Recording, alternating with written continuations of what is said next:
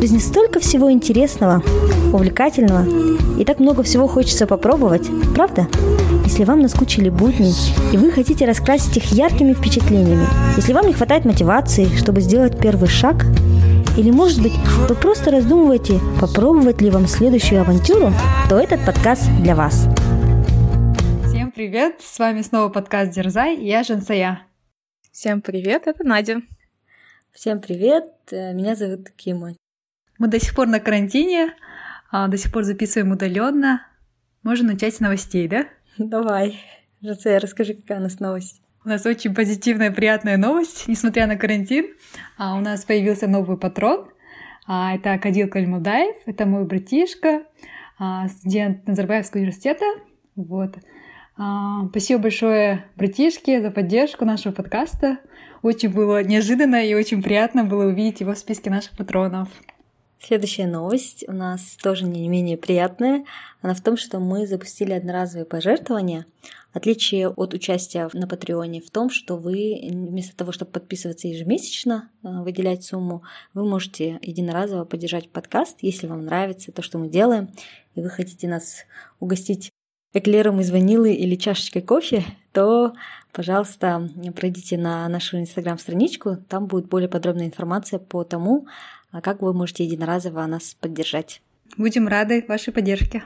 Давайте начнем эпизод. В прошлом эпизоде мы упоминали, и, в принципе, до этого, да, мы неоднократно задевали тему того, что Надя проводила какие-то исследования или изучала тему медицины или здорового питания, и говорили о том, что она вынуждена в некоторых моментах переходить на здоровый образ жизни, потому что у нее в семье есть люди, которые нуждаются в таком уходе. Сложно говорить о том, что нас не волнует, когда особенно, наверное, вся жизнь поглощена этим, поэтому мы решили быть честными максимально и поговорить о том, что нас действительно волнует.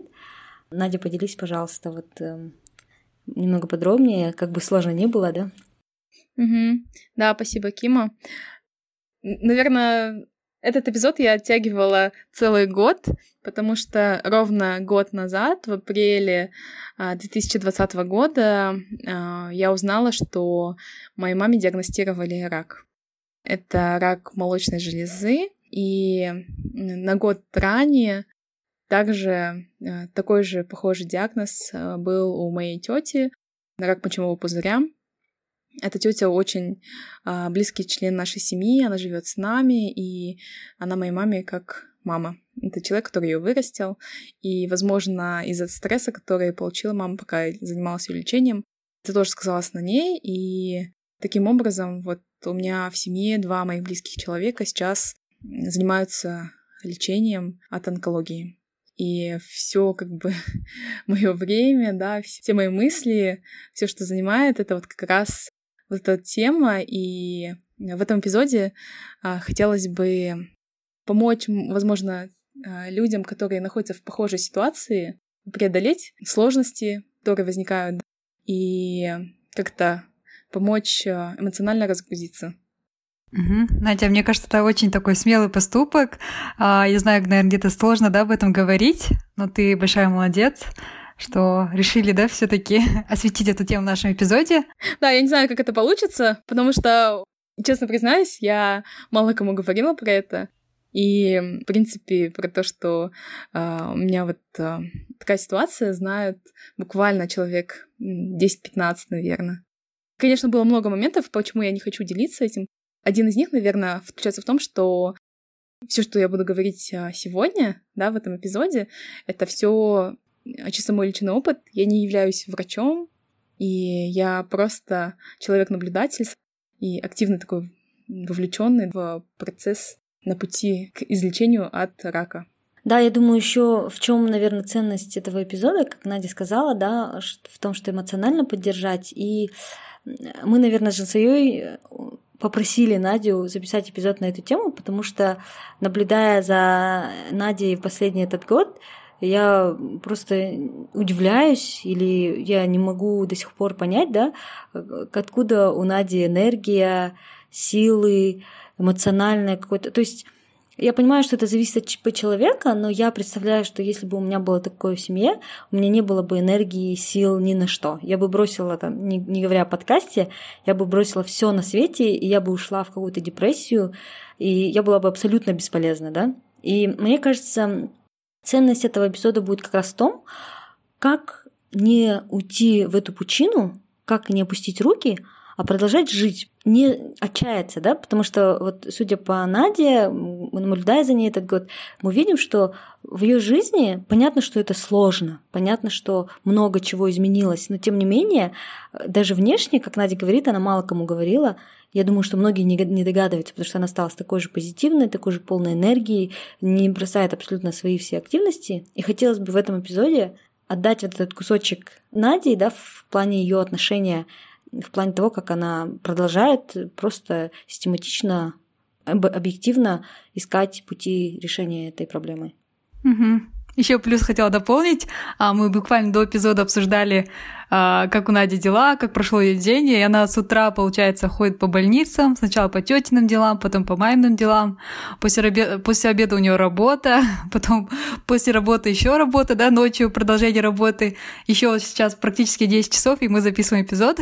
Так что вы понимаете, наверное, всю вот эту сложную ситуацию, которая происходит. Плюс у нас в городе карантин, да, это еще больше добавляет, мне кажется, этой...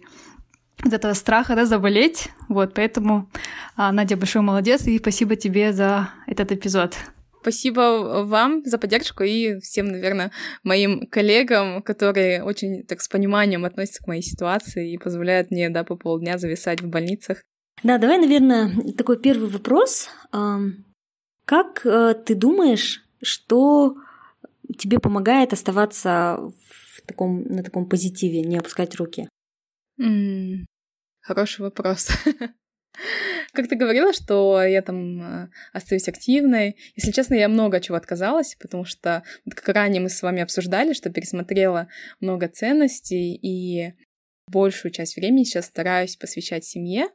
Но я чувствую, что от того, что это непривычный для меня чуть образ жизни, я потихоньку, вот в прошлом году, где-то через несколько месяцев, начала обратно втягиваться в такую активную жизнь, заниматься саморазвитием, записалась на разные курсы, да, начали вот мы подкасты разные делать, и потому что это как бы дает мне силы и энергию, подпитывает и дает отвлечься, возможно, от темы онкологии, потому что оно очень сильно, если честно, поглощает, и ты когда вот в этом варишься во всем, ты общаешься с людьми, которые болеют или у которых родственники болеют, и ты начинаешь очень близко все воспринимать и проживать каждую историю. Истории, Надя, ты имеешь в виду онкобольных? Да. Которых ты встречаешь, да, на пути вот этого процесса? Да, потому что я, ну, с многими, с кем я знакомлюсь, узнаю их опыт, что они делали. Возможно, прошу какие-то контакты врачей, узнаю, что для них сработало, что не сработало, где они лечились, какими препаратами, что пробовали.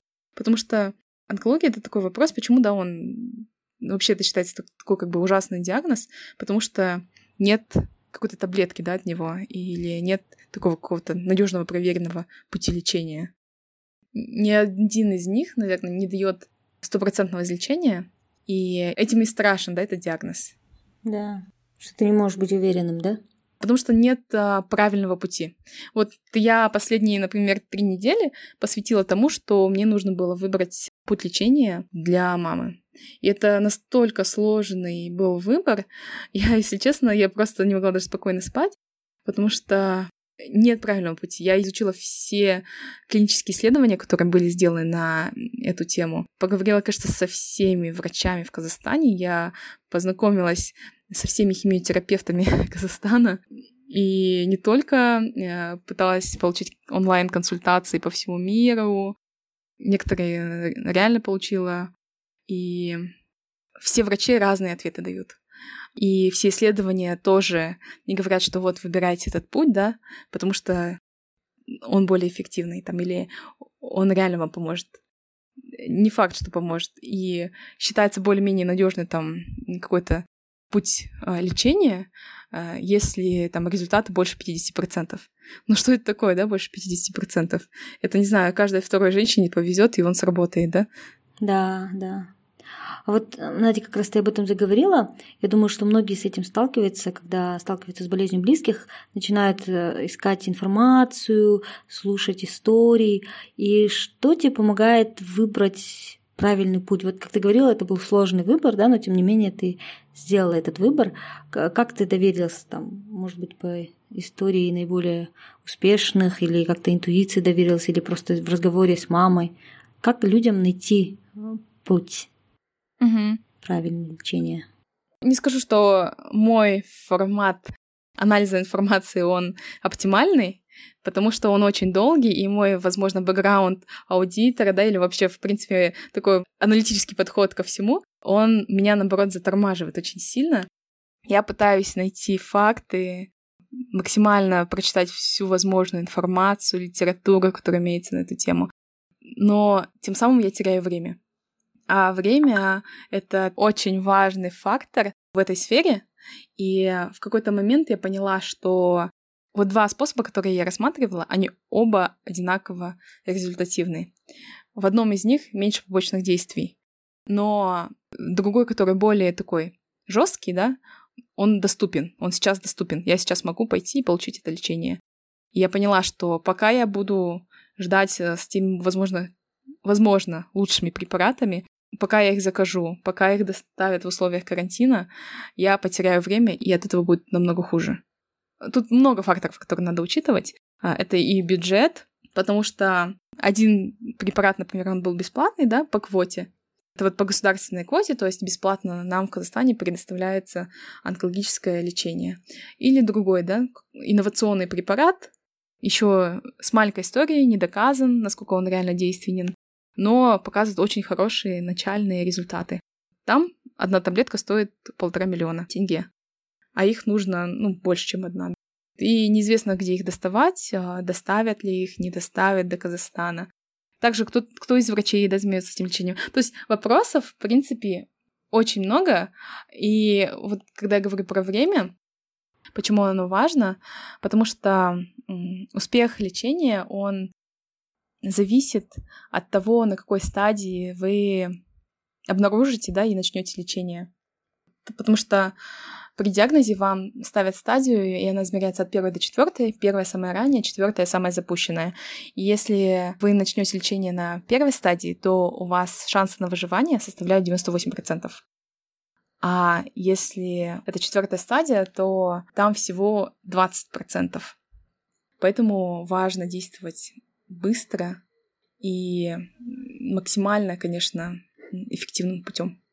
Угу. А вы на какой стадии, Надя, узнали, что вот мама болеет? И что, тетя была на какой стадии, когда вы узнали, что она болеет?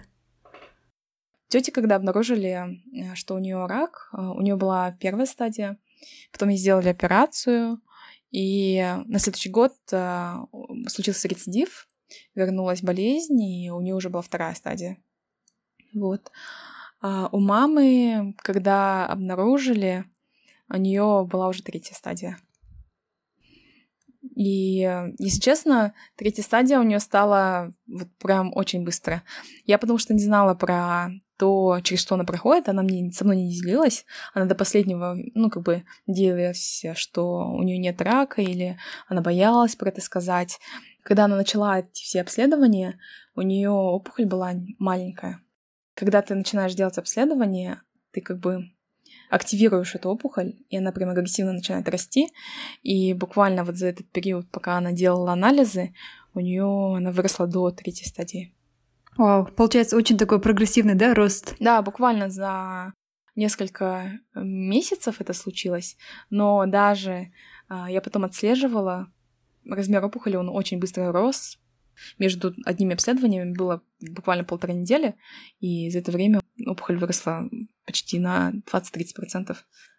Вы, получается, можно сказать, случайно узнали, да, Надя? То есть это был какой-то очередной чекап, и, можно сказать, неожиданно, случайно узнали.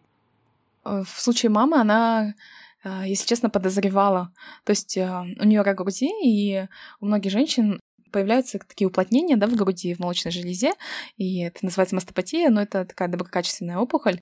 Вот это уплотнение с ней было в течение тридцати лет. Просто в какой-то момент с гормональными изменениями у нее она начала твердеть, болеть, и она это начала чувствовать, и пошла вот к врачу, пока начала делать все обследования, она у нее вот резко буквально за месяц выросла. Поэтому женщинам почему говорят, что нужно ходить там к маммологам, да, и делать маммографию или самообследование груди, потому что это такой очень большой риск. Я, если честно, пока вот изучала это все, была очень удивлена и напугана статистикой. Оказывается, в мире каждая восьмая женщина, представляете, болеет раком груди. А в Казахстане эта статистика, что каждая пятая женщина.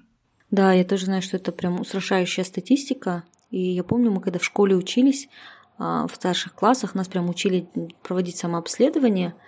Ну, я думаю, что мало кто внимает, да, когда там в университетах, школах нам говорят про э, такую опасность, что нужно... Это, казалось бы, такое простое действие, да, когда ты можешь проводить самообследование и потом ходить там к маммологу раз в полгода.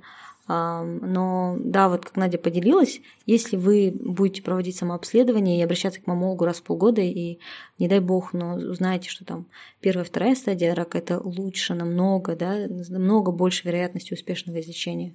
Поэтому, может быть, такое простое действие. Мы об этом не задумываемся, мы сами, да, про это не думаем. Такая маленькая вещь, она может много значить. Угу. Да, да, абсолютно верно. И, в принципе, там, если это будет первая или вторая стадия, там план лечения не такой страшный. Там вам могут вырезать опухоль, и, возможно, ничего дальше даже, ну, как бы делать не нужно будет. Никаких дополнительных ужасных процедур. Часто мы, да, когда слышим или видим онкологических больных, они э, без волос, э, в таком очень слабом состоянии. И почему это... Почему они так себя чувствуют, почему они так выглядят, это не... чаще всего не из-за того, что их рак так съел, а это результат лечения. И, в частности, это химиотерапия. Химиотерапия — это на сегодняшний день, наверное, самый распространенный, да, такой формат лечения после операции. Это когда тебе заливают химическое вещество в кровь, и цель этого химического вещества — обнаружить раковые клетки и их убить. Но в них не заложено знание, да, что является раковой клеткой, поэтому химиопрепарат, он нацелен на все быстро делящиеся клетки, какими являются раковые. Но тоже не все раковые клетки, они быстро делятся, кажется. И поэтому... Скажем, вся слизистая кишечника, кровь и все другие быстро делящиеся клетки, они под риском от этого химиопрепарата. Он начинает их все убивать, поэтому человек себя очень слабо чувствует. У него выпадают волосы, у него начинаются проблемы со всеми органами. Очень много побочных действий. Это вот все результат химиотерапии. Если вы обнаружите рак на ранней стадии, возможно, вам не понадобится химиотерапия, и вы сможете, в принципе, избавиться от этого диагноза, да, просто путем операции. Вот, Надя, ты рассказала про химиотерапию, хотела подробнее немножко узнать. Насколько я знаю, что у тебя тетя сразу проходила химлечение, а мама только через год, да, начала, впервые, да, попробовала химиотерапию. Расскажи вообще, какие методы лечения есть, что вы пробовали вот на опыте мамы и тети. Угу. Да, я понимаю, тогда получается твой вопрос, в принципе, да, про все разные виды лечения, которые существуют. Есть так называемые традиционные методы лечения, это которые вам будут назначать в больнице, и есть альтернативные. Но если загуглить вот альтернативные методы лечения рака, их будет миллион. И туда относятся всякие народные средства, там чего там только нет, если честно. Мама у меня как раз вот была на таком лечении, потому что она не хотела делать химиотерапию, и год занималась так называемым самолечением. Там испробовала много разных методов, и в основном это все как бы нацелено на то, чтобы стимулировать иммунную систему, чтобы она активизировалась и атаковала раковые клетки. И существуют, как я сказала, очень много способов для этого. Есть даже разные м, такие полумедицинские учреждения, которые а, обучают или которые проводят такое лечение. Они расположены по всему миру. Такое лечение, оно не менее дешевое, да, чем более стандартное онкологическое лечение. Но есть разные пути, я не призываю ни к одному из них и не говорю, что что-то из них лучше или хуже, действеннее или более-менее щадящее. Просто они есть. Помогло ли это, вот, Надя? Вот насколько эффективно они были? Но это все очень индивидуально. Кому-то потому что много разных историй есть, что помогает, а кому-то нет. В мамином случае, в принципе, у нее изначально была большая опухоль в груди. Сейчас мы начали делать химиотерапию с целью, чтобы ее уменьшить и потом дальше лечить. Наверное, такие методы будут более эффективны после того, как провели какое-то традиционное лечение, да, и, как бы, можно сказать, убрали из организма вот этот очаг онкологии. Но это, опять же, мое мнение. На самом деле, настолько все это индивидуально, даже это традиционное лечение, там, химиотерапию, да, когда обсуждаешь ее с врачами или читаешь про это. Я как объяснила, да, как она действует, она, в принципе, запрограммирована убивать там быстро делящиеся клетки. Но ваш рак быстро делится, не быстро делится. Вероятность того, что химиотерапия подействует для конкретного случая определенного, да, там, рака, тоже не гарантировано. Да, наверное, сложность этого пути в том, что каждый раз приходится принимать эти решения индивидуально, и нету никакой гарантии. Поэтому я полностью понимаю Надю, что здесь сложно и даже страшно что-то рекомендовать, потому что, ну, как бы там ни было, да, у каждого этот путь индивидуальный, и то, что пробовала Надя для мамы и для тети, нельзя там как-то порекомендовать и сказать, что вот у нас это сработало. То есть, ну, это очень индивидуально. Знаете, я хотела бы сейчас немножко отойти от какой-то специфики и больше в такую эмоциональную область. Надя, вот если не сложно, поделись, пожалуйста, какие были, может быть, стадии, да, того, как... как это проходило, потому что, вот, ну, приведу пример, есть стадии принятия неизбежного, да, они называются, или стадии принятия изменений, такие как первое идет отрицание, то есть человек не верит, да, потом идет гнев, почему это случилось именно со мной, потом идет торг, торг, там, не знаю, с высшими силами или с людьми, то есть какая-то попытка избежать, да, этого, потом идет депрессия. И только потом говорят, что пятая стадия наступает принятие, и это та, наверное, стадия, когда ты уже начинаешь мыслить ясно и принимать какие-то действия.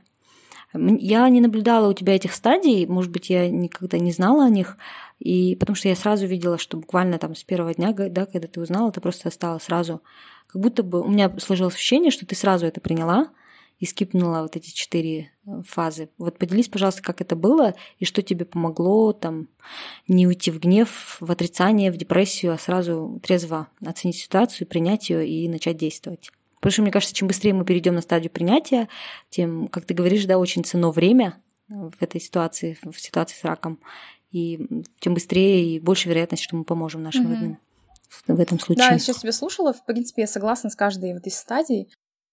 И я прогоняла свою ситуацию, вспоминала, как это было у меня.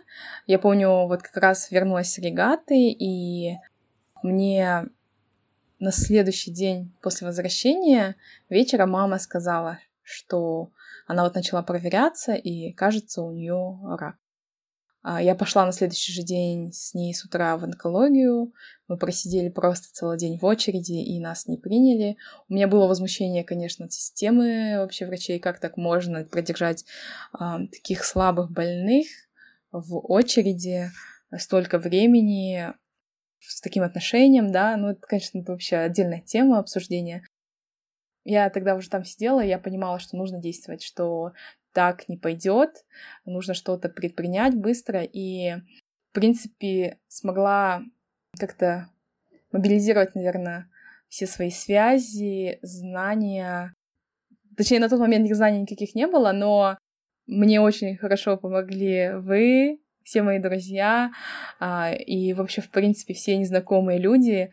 Я просто начала всех обзванивать, кого только могла, кого слышала, что были какие-то родные, кто переболел этим, да, и а, если есть какие-то контакты, и начала делать это по всему миру сразу, и связываться с разными клиниками.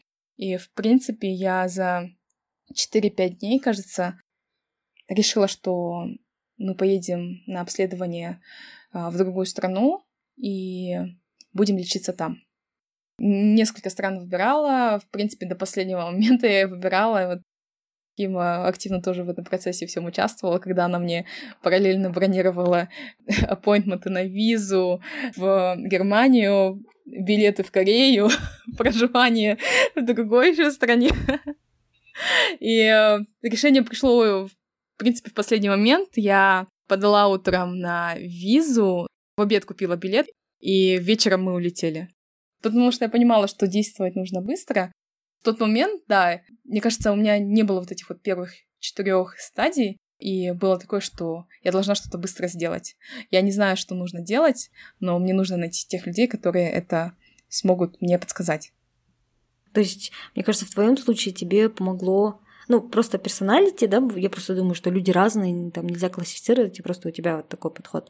Но еще, наверное, то, что ты, из-за того, что ты стала бизи, ты сразу взялась за дело, у тебя просто не было времени или каких-то сил на то, чтобы там депрессовать или гневаться или еще что-то, просто ты все это пространство заполонила действиями, и я думаю, вот эти действия, в свою очередь, дали тебе вот эту энергию. Поэтому, я думаю, такой хороший совет, я понимаю, что не у всех это получится, и, может быть, это сложно, да, но вот в случае Нади, например, да, вот это действие, можно сказать, ей помогло пройти вот эти стадии. Да, и, в принципе, я не могла себе позволить быть слабой, да, там, возмущаться или сопли, слезы лить, потому что дома, в принципе, была ситуация не из лучших, да, мама сама была в растерянности, страхе, и задача была моя, наоборот, как-то ее воодушевить, не показывать ей, что я переживаю, просто вселить в нее уверенность, что все будет хорошо, а параллельно я просто в те дни в четыре утра уходила из дома на работу, чтобы начать там созваниваться скорее и там, далее по часовым поездам до ночи, пока не проснется Германия, Америка и так далее. А так, не дай бог, конечно, если кто-то из сейчас слушающих окажется в такой ситуации, я, конечно, понимаю, что это сложная ситуация, но важно трезвым умом быстрее начать думать и находить пути того, как оптимальнее разрешить эту ситуацию. Важно как можно меньше стрессовать. Я потому что много примеров а, слышала, когда из-за вот этого вот волнения, стресса сам пациент очень сильно переживает, и на этом фоне опухоль намного быстрее разрастается. У меня еще, наверное, такой связанный вопрос, да? Я полностью понимаю, что, например, вот когда там ты, твоя семья, да, вы через это проходите, это сложно, вы в этом варитесь. А люди, которые близкие, например, твои друзья, родственники, да, если честно, я думаю, мы не совсем уверены, как себя вести. Потому что, с одной стороны, ну, это я честно скажу, да, я помню, мы были в Шефе с коллегами, ты мне позвонила, причем ты абсолютно спокойна. У тебя вообще просто какое-то рациональное спокойствие и опции, а я сразу начала плакать. Mm. И я, с другой стороны, понимаю, что я не могу плакать, потому что как бы тебе сложно и так, да? Если я сейчас буду плакать, еще сложнее будет. А с другой стороны, я не хочу спрашивать дальше, потому что, ну, как бы это очень sensitive subject, и как бы я не могу даже спрашивать дальше. И с одной стороны, ты хочешь поддержать, с другой стороны, ты не хочешь, чтобы человек подумал, что ты его жалеешь, да, потому что жалость, она может унижать в этом случае. Вот находясь по ту сторону, да, людей, которые вот там действуют или проходят через это, как ты думаешь, лучше всего вести себя друзьям и близким, чтобы, с одной стороны, не залезать на личную территорию и не спрашивать, да, а как там мама, а что, в какой стадии, а какое лечение и так далее, а с другой стороны, оказать поддержку. Жалость, точно, это не то проявление, которое ты хочешь услышать, с другой стороны. И я, если честно, тоже почему не хотела, да, делиться здесь вот так публично о своих каких-то семейных проблемах, потому что я не хочу, как бы, чтобы люди испытывали по отношению ко мне или к моим родным жалость. Цель — это воодушевить и поделиться, возможно, какой-то полезной информацией. Надеюсь, что она будет полезной. Что, наверное, я оценила очень сильно, это поддержку, помощь со стороны всех друзей, как я уже сказала, я особо ощутила. Я никогда в жизни, если честно, не переживала столько благодарности за ту любовь, поддержку, которую я получала. Наверное, как вы можете помочь, это тоже просто предложить свою руку помощи. Я активно этим пользовалась, потому что у меня не хватало времени на все, у меня не хватало знаний, возможностей. Я очень сильно это оценила. Ну, конечно, спрашивать про то, как дела проходят, и беспокоиться. Да, я понимаю беспокойство всех людей, но часто, например, в тот момент, когда тебя просто разрывает на части от того, что нужно сделать, да, что нужно решить, что с кем поговорить, и ты просто не успеваешь всем ответить, поэтому прошу понимания со стороны всех людей, кто э, мне писал или кому я не успела ответить. Я, как обычно, конечно, гощу, да, как это называется. Гостинг forever. Да. Да, то есть если подвести такой summary, да, если, допустим, не дай бог у вас из друзей или у родных это происходит, мне кажется, первое, ну вот я тоже, да, почувствовала на, вот, на примере общения с Надей, это, во-первых, действительно предлагать помощь, при этом не залезая за границу вот этого личного пространства, да, то есть не спрашивать во всех деталях, потому что если человек захочет, на самом деле поделится, я думаю, да, если, но сейчас ему нельзя, можно сказать, вот как Надя говорила, да, там распускать сопли и как-то вот что-то там в какие-то детали вдаваться, здесь нужна просто очень такая спокойная, объективная помощь, поэтому просто предложить помощь, могу ли я чем-то помочь сейчас, да, нет, и все. Если человек захочет, он сам поделится. И второе, мне кажется, что важно, это давать пространство. Вот как Надя сказала, да, у тебя не всегда есть время сидеть, отвечать, переписываться, отвечать на все вопросы, которые задают, там, может быть, несколько раз, да, в день и так далее. Давать пространство, и когда, я думаю, ну и при этом там как-то спрашивать периодически, нужна ли помощь, да, нет. И я думаю, что человек сам захочет поделиться. Mm-hmm. И... Надя, что бы ты посоветовала человеку, у которого, допустим, вот тоже только узнала, что его родной человек болеет? У него нету, да, таких больших, может, ресурсов или какого-то аналитического склада ума, чтобы сделать вот этот весь ресерч, прочитать все тезисы, там, не знаю, звонки сделать по всему миру, да. Ну, нету ресурсов, вот это все, как бы весь вот твой путь пройти, да, какие бы ты, может быть, действия посоветовал этому человеку, чтобы не пасть духом, если когда он узнал, допустим, что родной человек заболел. Mm-hmm. Mm-hmm. Ну, наверное, если честно, такой менее затратный и, возможно, один из самых оптимальных путей — это просто довериться вашему врачу. Мне кажется, мой аналитический ум просто не дает мне покоя. Доверяться врачам. И мой вот этот questioner, да, mindset. Там прямо описано было, мы когда проходили тест Гретчен Рубин, Надя questioner, и там прям отдельным пунктом было, что вы спрашиваете у врачей, действительно ли эта пилюля действенна, и начинаете действ... не пить те пилюли, которые они вам дают, а пить свои какие-то. Вы не поверите, сколько раз за последнее время я услышала «не умничай». Ну, конечно, это было более дипломатичным путем, или прям таким путем мне сказано. Начитались, тут, да, приходят question от нас. Еще, наверное, другой важный момент в лечении — это вера. Вера в то лечение, которое вы выбираете. Если оно реально даже действенное, эффективное, да, там показывает девяносто процентов положительных результатов, но вы в него не верите, оно не сработает. Поэтому, например, я не... давила, да, на маму до конца, когда ей нужно было делать химиотерапию, но она от нее отказалась. Потому что я видела, что если даже я додавлю до конца, да, и она сделает, мы зальем ей в кровь этот химикат, он вряд ли подействует, потому что она в него не верит. Поэтому mm-hmm. важно иметь а, вот такую сильную веру и желание жить. И мне кажется, хоть что вам зальют, хоть что с вами сделают, оно все поможет. Есть выражение, я вспомнила. Можно скажу, да? Давай, жги. Если человек хочет жить, то медицина бессильна. Как раз к поинту Нади. Да, классная ссылка. Да, да, супер цитата. Mm-hmm, точно. Как всегда в тему. Молодец, Женсая, не теряешь хватку. Я думаю, наверное, на этом можно заканчивать. Надя, может быть, еще что-то, что ты хотела бы сказать, посоветовать, или, может быть, рассказать, где ты сейчас, через год после этого пути, что ты для себя поняла, наверное, самое такое яркое за это время. И, наверное, знаешь, еще можно, как эта ситуация повлияла на тебя, как поменялись ваши отношения, может mm-hmm. быть? Безусловно, повлияла. Я верю, что эта ситуация, эта сложность, да, в нашей семье, она тоже была дана не просто так. И было много моментов, которые требовали каких-то серьезных событий. В частности, например, мои отношения с мамой, они стали ближе через эту ситуацию. И, в принципе, в нашей семье она тоже стала крепче, сильнее. Что касается меня лично, мои приоритеты и семейные ценности, можно сказать, ярче проявились, потому что раньше я была такая полная карьеристка, да, эгоистка, в каком-то плане то, что занималась только собой, саморазвитием. Сейчас это все ушло на задний план, потому что оно не так важно.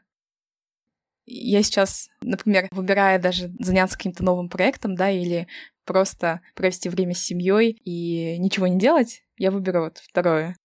Хотя это совсем не похоже на меня. Ну и что я как бы вижу в остальных тоже людях, с кем я общаюсь, все это чувствуют, что такая ситуация, возможно, должна была случиться в какой-то степени в их семье, чтобы через это получить какое-то обновление, переосмысление к себе, к своему организму, к отношениям в семье, к жизни в целом. Больше ценить ее. Да, я думаю, что такие ситуации, они дают возможность обнулиться, да, когда ты все, что ты считал важным, придавал такую ценность, это как будто вся шелуха, она уходит, и ты в точке ноль начинаешь заново переоценивать все. Я думаю, что как бы сложно не было, это, это важно, да, и в этом даже есть, можно найти какие-то инсайты. Ну и в целом, знаешь, я, глядя на тебя, мне часто приходит на мысль фраза: человеку не дается ни одного испытания, которого он не смог бы преодолеть. То есть каждому человеку, когда что-то дается, да, это соизмеримо с его силами, энергией. И поэтому я верю, что вот эта ситуация, какой бы она сложной ни была, да, не один близкий человек, а сразу двое.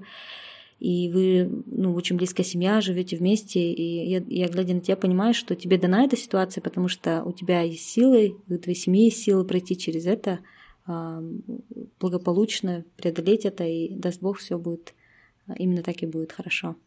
Аминь. Спасибо. Да, Надюша, ты большая молодец, и твоя история действительно вдохновляет, и я надеюсь, она поможет многим слушателям. Спасибо, девочки.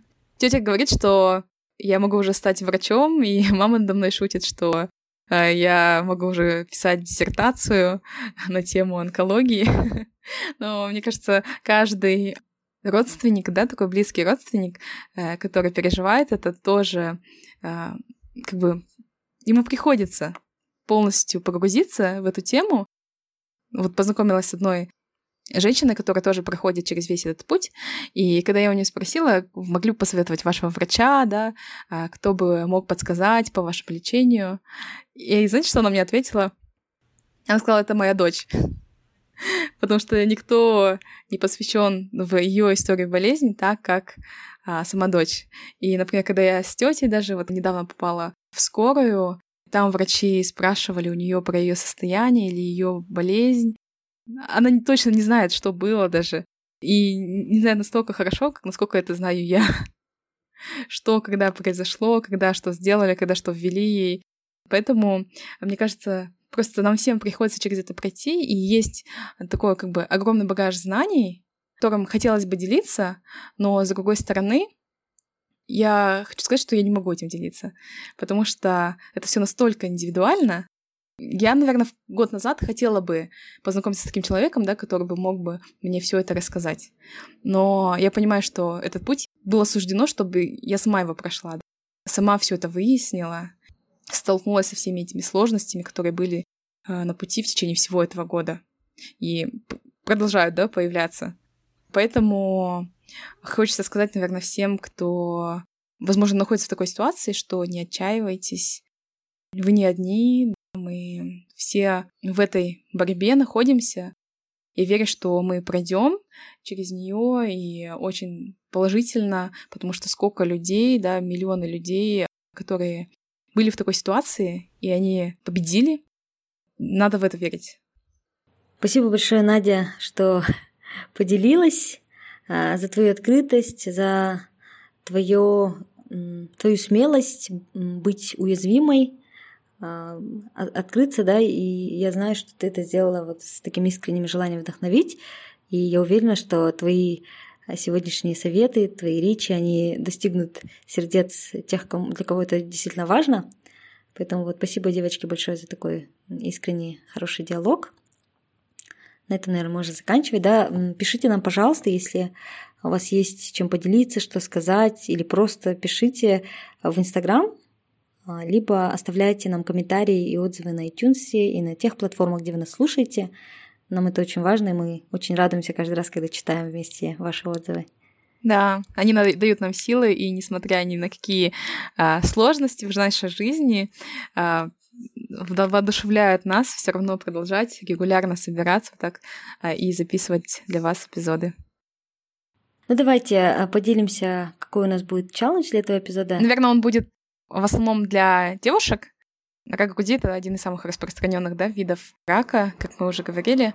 Так как мы все находимся на карантине, я не могу призвать всех идти сейчас на медицинский чекап, поэтому давайте сделаем самообследование груди.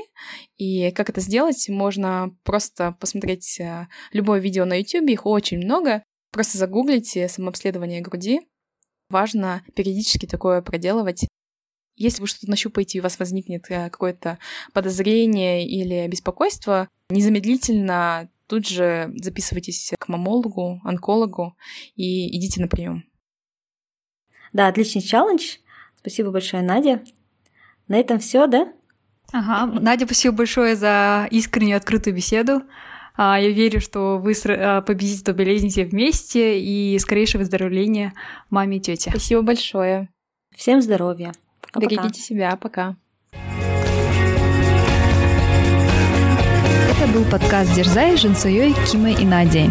Если вам понравился подкаст, не забывайте подписываться на нашу страничку в Инстаграм, рассказывать родным и друзьям о подкасте и оставлять отзывы в приложении подкаст. Дерзайте, и у вас все получится.